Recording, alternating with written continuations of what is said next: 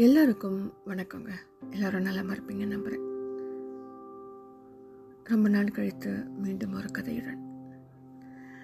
ஒரு பணக்காரர் தன் வீட்டில் கடவுள் சில வைக்க ஒரு சிற்பி அணுகி போனாராம். அவர் போன நேரம் அந்த சிற்பி ஒரு பெண் கடவுள் சிலையை செதுக்கி கொண்டிருந்தாராம்.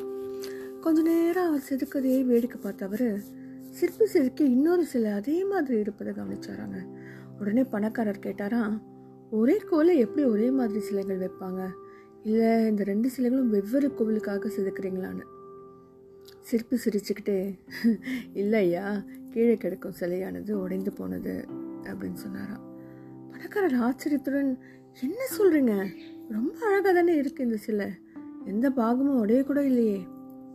ஐயா அந்த சிலையின் மூக்கில் சின்ன கீரல் இருக்குது. கொஞ்சம் உத்து பாருங்க என்றாராம் சிற்பி. ஆமாம் அது சரி. இந்த சிலையை எங்கே வைக்க போறீங்க?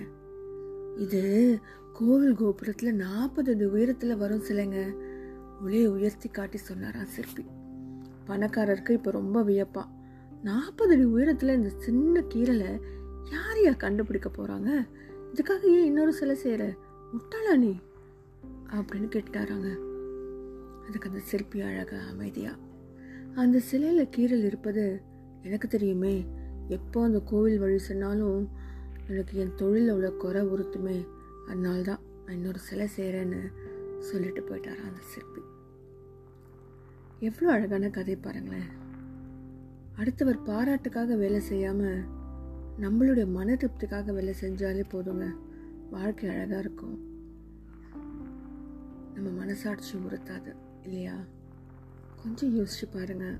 இன்னும் நிறைய கதைகளுடன் நான் மீண்டும் உங்களை சந்திக்க வருகிறேன். திவியுடன் கதைக்கெல்லாம் வாங்க. நன்றி. வணக்கம்.